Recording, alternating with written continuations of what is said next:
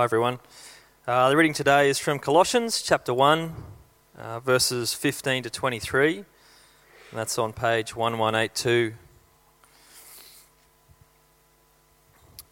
The Son is the image of the invisible God, the firstborn over all creation. For in him all things were created, things in heaven and on earth, visible and invisible, whether thrones or powers or rulers or authorities. All things have been created through him and for him. He is before all things, and in him all things hold together. And he is the head of the body, the church. He is the beginning and the firstborn from among the dead, so that in everything he might have the supremacy. For God was pleased to have all his fullness dwell in him, and through him to reconcile to himself all things, whether things on earth or things in heaven by making peace through his blood shed on the cross. Once you were alienated from God and were enemies in your minds because of your evil behavior. But now he has reconciled you by Christ's physical body through death to present you holy in his sight, without blemish and free from accusation. If you continue in your faith, established and firm, and do not move from the hope held out in the gospel. This is the gospel that you have heard, and that has been proclaimed to every creature under heaven, and of which I, Paul, have become a servant. Ben. Well, good morning, everyone. My name is Ben. If we haven't met, uh, I'm one of the pastors here, and as we begin, let me pray.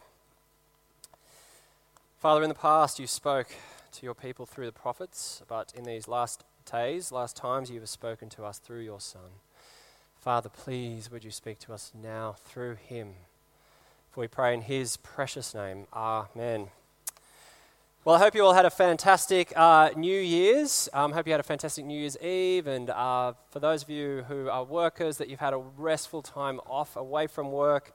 Um, and I hope that you haven't um, broken too many uh, New Year's Eve resolu- New Year's resolutions already. I, am not going to get you to put up your hands um, if you have, but um, as we start the year at, at church on Sunday, and as we start a new series, I thought what I'd do is we'd ask the question, who is Jesus? That we take a fresh look again at who he really is. Um, one of the most ridiculous uh, set of opinions uh, about who Jesus is is from the movie Talladega Nights. I don't know if you've uh, seen it. It's a bit, it's a bit ridiculous. Uh, it's about a racing uh, car driver called Ricky Bobby. And uh, over, over saying grace with, uh, with one of his friends and his family, um, they come up with some pretty interesting uh, opinions about who Jesus is. So let's check it out. Dear tiny infant Jesus. Hey, um, you know, sweetie, Jesus did grow up. You don't always have to call him baby. It's a bit odd and off putting to pray to a baby. Well, look, I like the Christmas Jesus best, and I'm saying grace. When you say grace, you can say it to grown up Jesus or teenage Jesus or bearded Jesus or whoever you want. I like to picture Jesus in a tuxedo t shirt because it says, like, I want to be formal, right. but I'm here to party too. Because I like to party, so I like my Jesus to party. I like to picture Jesus as a ninja fighting off evil samurai. I like to think of Jesus like with giant eagle's wings yeah. and singing lead vocals for Lynyrd Skynyrd with like an angel band. All right, now, of course, there's some ridiculous opinions about who Jesus is. Uh, but again, they invite the question what about you? Um, who do you say that Jesus is? Well, there's probably uh, no better way, in my opinion, to get the big picture of who Jesus is. If you like, the universe sized picture of who Jesus is from one of my favorite passages, Colossians chapter 1, verses 15 to 23. So that's, that's what we're looking at today. If you um, have a Bible in front of you, if you've lost the page, it's on page 1182. I'll be speaking from that. Um, because above all, this passage, passage teaches us that Jesus is Lord of all. Uh, in particular, he is Lord of all creation and he is Lord of all salvation. Uh, so, if you're taking notes, um, they're going to be our two headings. Jesus is Lord of all creation and he is Lord of all salvation. Uh, so, let's get into it. First, Jesus is Lord of all creation. If you were living uh, in medieval Europe um, and if you just so happened to want to become a lord, how would you go about becoming a lord, like a king? Uh, well, maybe you could become a lord through inheritance. Um, or you could become a lord through creating a kingdom or, or lands for yourself uh, through conquest. And in both cases, if you wanted to stay a lord, you would have to sustain your rule over your lands. Well, in much the same way, Jesus is Lord over all creation uh, because, according to the Apostle Paul in this passage, he inherits all and he created all and he sustains all. So let's look at each of those in turn. Uh, come with me to verse 15.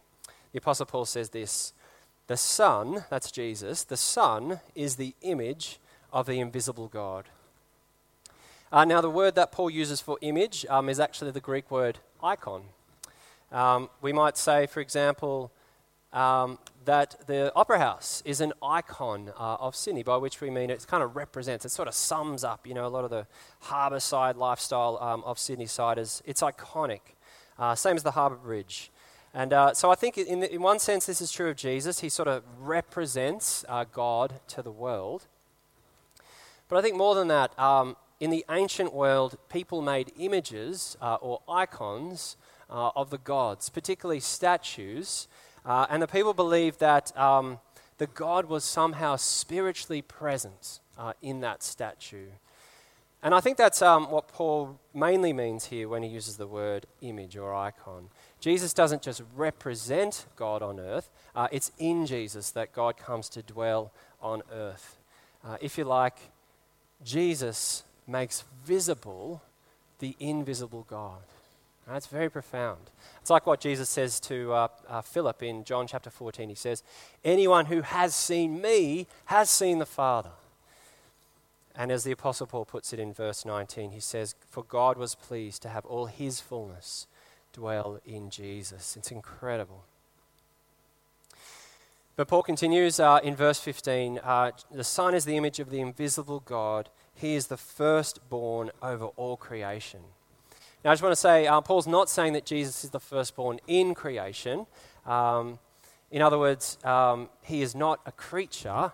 No, Paul is saying he's the firstborn over creation. Um, because we read in verse 17 very clearly that the Son is before all things. That means before the universe existed, um, Jesus existed. And that's amazing. So, what does the firstborn uh, term mean? Uh, well, in the ancient world, the firstborn was the one who had inherited the father's estate when the father died. Um, in some traditions, uh, the firstborn son got a double portion of what the other sons got. So, what does that mean for Jesus? Well, um, of course, God the Father can never die, um, but that doesn't mean that uh, Jesus never inherits uh, everything. No, it turns out that the Son inherits everything now um, because the Father shares lordship over all creation with the Son. Uh, that's why we see in the book of Revelation that both the Father and the Son are seated upon the heavenly throne. So Jesus is Lord of all because he inherits all as the Son of God. But not only that, he's Lord of all creation because he created all things. Come with me to verse 16. It says, For in him all things were created, things in heaven and on earth, visible and invisible. Uh, and what this means is that everything was created in Jesus. Now, it's not clear exactly what this phrase in Jesus means, um, but I think at the very least it means that everything was created in Jesus more intimately than a baby is gestated in a mother's womb. It means that Jesus is infinitely bigger than all creation. Uh, when I was a child, I um, used to love playing in the garden, and I delighted when I found a lady beetle. Um, and I'd go up, maybe it was on a leaf, I'd go up and it'd crawl onto the palm of my hand, and I'd just look at it in wonder. Metaphorically speaking, Jesus holds the whole universe in the palm of his hand. And I imagine him looking down upon it with delight and wonder. All things were created in Jesus. Look at the end of verse 16. It says, All things were created through Jesus. Uh, in other words, Jesus is the agent of creation. Uh, if you own an investment property, uh, maybe you use a real estate agent uh, to deal with the tenants on your behalf. You might say, you deal with the tenants through your agent. So I think that's a sense that Paul means when God created through the Son, Um, but uh, you might say it goes a bit deeper than that. Um, because when God created the world, He spoke, didn't He? You know, He said, Let there be light. Uh, he says, Let there be land, let the heavens and the, and the seas separate, and so forth. I think it's hard to get our head around this. But the word that God spoke at creation was the pre incarnate Son. In other words, the Son was the Word through which God made all things by the power of the Spirit. Right? That just blows my mind. Finally, at the end of verse 16, Paul says, All things were created for Jesus. And that means the purpose for all creation, the goal of all creation, is Jesus. In the ancient world, the greatest gift a father could give his son was a beautiful bride. And in the same way, creation is a gift. It is a gift to us, uh, but first and foremost, creation is a gift from the Father to the Son whom He loves. If you were uh, to get a, an expensive gift, maybe you did get a very expensive uh, gift this Christmas. Maybe, you know, let's say you got an iPad Pro, um, in which case, congratulations. Um, come and let me know which friend gave that to you, or maybe I'll become friends with them. It's very generous of them.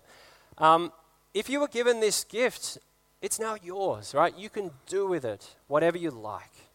Um, in the same way, Jesus has every right to rule over creation because it's given to him, it's all for him.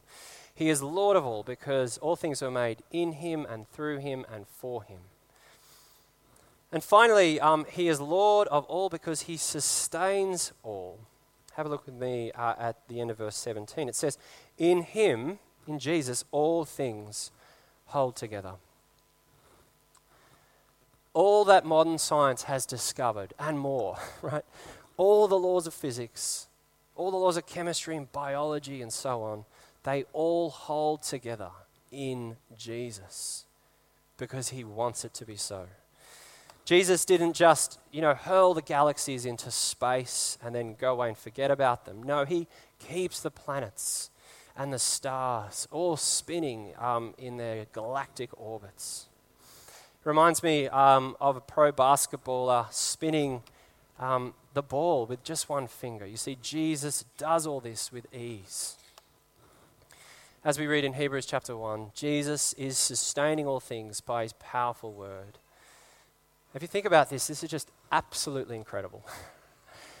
Jesus merely speaks, and the sun rises over Manly Beach and it marches across the sky and sets over Sydney Harbour day by day by day. Jesus merely speaks and the clouds roll in and the thunder roars and the waves crash on the rocks next to Shelley Beach. Jesus merely speaks and across the world the flowers bloom and the leaves fall, and the great herds migrate, and the eagles soar, and the lions hunt, and the dolphins play, and the whales call to one another in the deep. Jesus merely speaks, and every single person on this planet goes about their lives, working and playing, weeping and rejoicing, loving and being loved. And for the most part, they have no clue. They have no idea that Jesus is the one who gives us all life and breath and everything else. That breath that you just drew, you probably didn't even notice, but that breath that you just drew is only because Jesus continues to speak. He continues to sustain your very life by his powerful word. And if that's all true, I just want to pause here and ask you again who do you say Jesus is? Do you like to think of Jesus as just a carpenter from Nazareth? Do you like to think of Jesus as just a great teacher, great, just a great prophet, just a great example who shows us how to love? Or do you say that Jesus is more than all these things? Because according to the Apostle Paul, Jesus inherits all things. He created all things. He sustains all things. And that means that He is Lord of all creation. And if you believe that, then I want to ask another question Is He Lord of all of your life? When I was uh, 21, I became a Christian, so that was a few years ago now. I was at a musical, uh, Jesus Christ Superstar. It's not. It's a. It's a great. It's like really fun songs. It's not the best theology. I'll, I'll, I'll admit that. Um, but as I was watching it, something didn't make sense because up until that point, I just thought of Jesus as a great teacher, a great prophet. But then it suddenly dawned on me why would this great man, this great teacher, this wise person, why would he deliberately allow himself to be killed? It didn't make sense. Right? His revolution hadn't finished. Right? He still had work to do. Why would he allow himself to deliberately die? and as that thought struck my heart, really, I was suddenly filled with this sense of joy and this sense of peace. As, uh, as, as John Wesley once put it, my heart was strangely warmed. and I went home that night and I got out my old Bible, which I got from uh, my, when I was confirmed. And um, I read Mark's gospel, and my heart really set upon Mark 10:45. For the Son of Man came not to be served, but to serve, and to give his life as a ransom for many. And that word ransom, he died to buy us, to buy us back for God. And I just suddenly realized, wow. And again, I was filled with this joy from the top of my head, flowed all the way through my body. And out of nowhere, I just prayed, God, into your hands I commit my spirit. And it was one of the most amazing, delightful days of my life. And so I, um, shortly after that, I started going to church and I started to call myself a Christian. But it was about a year into that when I suddenly realized something. I was at a conference in January 2001, and the preacher there was just spot on. He was, he was talking about counting the cost of following Jesus. He said, Following Jesus is costly. He said, Yes, there are some things you will have to give up, but he said, Gosh, he is worth it. And um, that was the night that I realized that up until then, I was just treating Jesus as just my Savior. Um, I dare say I was using Jesus as just a ticket in my back pocket to get into heaven. You know, I was, I was maybe I was using Jesus as my dispenser of spiritual warm and fuzzies. Right? He was just my Savior up until that point, but He wasn't my Lord. And so that night, under the power of the Holy Spirit, I decided to fully give my life to the Lord. I decided that there was nothing He cannot ask of me. I decided that there was nowhere He could not call me to go. And so, following Jesus has meant many things uh, for me. Uh, the first things that happened were that I stopped swearing. You know, I started to take passages in the Bible seriously. Um, I, it, just, it meant that I decided I'm, I'm not going to sleep with someone uh, until I'm married to them, and lots of other things that I found hard to accept which our culture doesn't like. Uh, and for me as well, um, following Jesus meant that I would eventually give up my job um, as a lawyer and go into full time ministry. Now, of course, you know, wherever God calls us, that's going to look differently uh, for different people. And I think, you know, I'm going to be honest, there are still lots of ways uh, in which I need to grow and, and continue to give my life fully to the Lord. But this is my question to you. Have you done this? Have you given your life fully to Jesus, who is Lord of all? Here are some questions you might like to ask. Are there areas of your life where you won't accept his lordship? Right? They're off limits to him. You just won't let him in. Put it another way. Are there passages in the Bible that you just don't like? Right? If you're honest, they're as clear as day, but you bend over backwards to explain them away and you convince yourself they don't apply to you. If that's you, perhaps you might like to pray about this, maybe after the service. Or perhaps you might like to talk about this with a close Christian friend who you give permission to to be honest with you. The Dutch uh, theologian Abraham Kuyper, he once said, There is not a square inch in the whole domain of our human existence over which Christ does not cry, Mine. And that's point one. Jesus is Lord of all creation, which means he's Lord of every aspect of our life. But if we're honest, we don't always live like he's Lord of all. So thankfully, that brings us to point two Lord of all salvation. All across the world and all across time, people have resisted God's rule as Lord over all. And of course, it goes all the way back to the beginning. Um, in, Gen- in Genesis chapter 2, God commanded Adam and Eve, He said, You are free to eat from any tree in the garden. By the way, this is a command. I don't, I don't know if you've ever noticed that. He's like, Hey guys, just go and have fun, enjoy anything in this beautiful garden, this beautiful creation that I've given you. Um, you know, fill the earth and subdue it. And they're like, Yes, we like all those commands. We're going to obey those wholeheartedly. But then God added this command He says, But you must not eat from the tree of the knowledge of good and evil. And Adam and Eve didn't like that command, so they disobeyed it because they wanted to be their own lords and masters. But the thing about God is, for our good, He doesn't accept rival commands to His lordship, rival claims, I should say, to His lordship. And so God, God cast Adam and Eve out of His presence in the garden, and the whole world was cursed as a result. What does this story teach us? It teaches us many things, but what stands out for me most is this if God isn't Lord of all, then He's not your Lord at all. Think about it. If you only obey the commands that you'd like, then God isn't your Lord. He's just giving you suggestions, right? It just means you're still in charge if you accept, if you pick and choose what commands that you like. It means you're still Lord of your life. And that creates a huge problem because have a look with me at verse 21. Paul says, Once you were alienated from God, and you were enemies in your minds because of your evil behavior.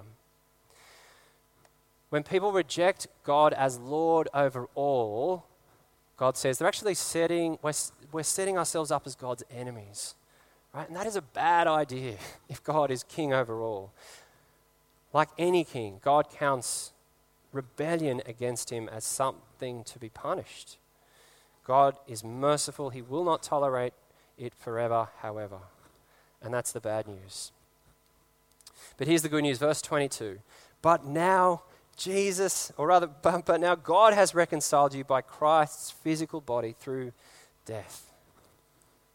Here's what this means the eternal Son of God, the one who is Lord over all creation, he actually came into our creation in a physical, fragile body as a baby. And this baby grew up and he lived a holy, perfect life. And he was perfectly obedient to the Father. He was obedient even unto death death on a cross, which is the most awful, gruesome way for anyone to die. Do you know what amazes me the most when I think about Colossians 1 and I think about the cross?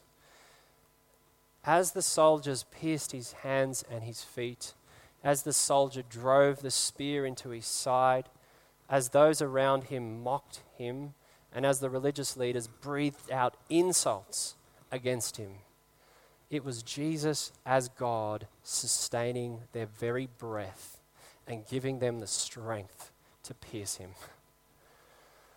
I think it's incredible. Jesus could have said, Cease and they all would have slumped to the ground like lifeless puppets. And yet he didn't. As man, he stayed there. And as man, he died for us. Why did he do it? Verse 22. Christ died to present you holy in his sight, without blemish and free from accusation. In other words, when we put our trust in Jesus, God counts his perfect life as though it were our perfect life. God counts his obedient death as though it was our just death to pay the price our sins deserve. You see, Jesus died to make us acceptable to God. And when you see that, like when that really strikes your heart, when you see him giving up his all for you, does that not make you want to give up your all for him? Doesn't that convince you that He is trustworthy to be Lord of every aspect of your life? One of my favorite movies, The Usual Suspects, there's a great line in it that goes like this It says, The greatest trick the devil ever pulled was convincing the world he doesn't exist. I don't think that's true. I think the greatest trick the devil ever pulled is convincing the world that our God is cruel, that he's tyrannical, that he gives us commands to be a killjoy. And I think we've bought the lie of the serpent, that what God commands is not for our good. Dear friends, God is not an oppressive Lord. How can he be? See what he sacrificed for you. A tyrant does not do that for the people that he loves. God wants your eternal joy, and he loves you. He absolutely loves you, and he only ever wants what's for your good. He knows what will make you flourish. He made you, and that's why he gives you commands. That's why He wants you, wants to be Lord of all in your life. So let me conclude. For those who don't know Jesus here today, let me encourage you why not make it your New Year's resolution to find out more about Him? As Bruce mentioned, we have a course coming up which um, Andrew Wilson, just down the front here, will be leading uh, called Christianity Explored, and it starts on the 24th of February. Uh, maybe you might like to sign up uh, for that by filling in one of the Connect cards and putting that in the offertory bag as it comes around in just a moment. But if you can't wait that long, let me encourage you this very day, right? If God is calling you today, why don't you come forward, pray with me, pray with one um, of the, the after service prayer team people? Because Jesus says this He says, Come to me all who are weary and burdened, and I will give you rest. Take my yoke upon you and learn from me. For I am gentle and humble in heart. What a Lord! He is gentle and humble in heart, and you will find rest for your souls. For my yoke is easy and my burden is light. Some of you might be afraid to accept Jesus into your life because there are things in your life you don't want to give up. I don't want to, you know, sugarcoat this. Yes, there are things that you might have to give up. But gosh, he's worth it. I've been a Christian now for 17 years, and I don't regret it for a single day. It's the best decision I've ever made. I can tell you in all honesty, there is not a single thing I've had to give up that I now regret. For those of you who already trust in Jesus, let me end where Paul ends in verse 23. Continue in your faith Keep trusting in Jesus. Keep hearing his voice. Keep going wherever he calls you. Keep obeying whatever he calls you to obey, whatever the cost. Continue in your faith, established and firm, and do not move from the hope held out in the gospel. Why don't we pray? Father, help us to love and trust and obey Jesus as Lord over all whatever He commands us and wherever He calls us. Amen.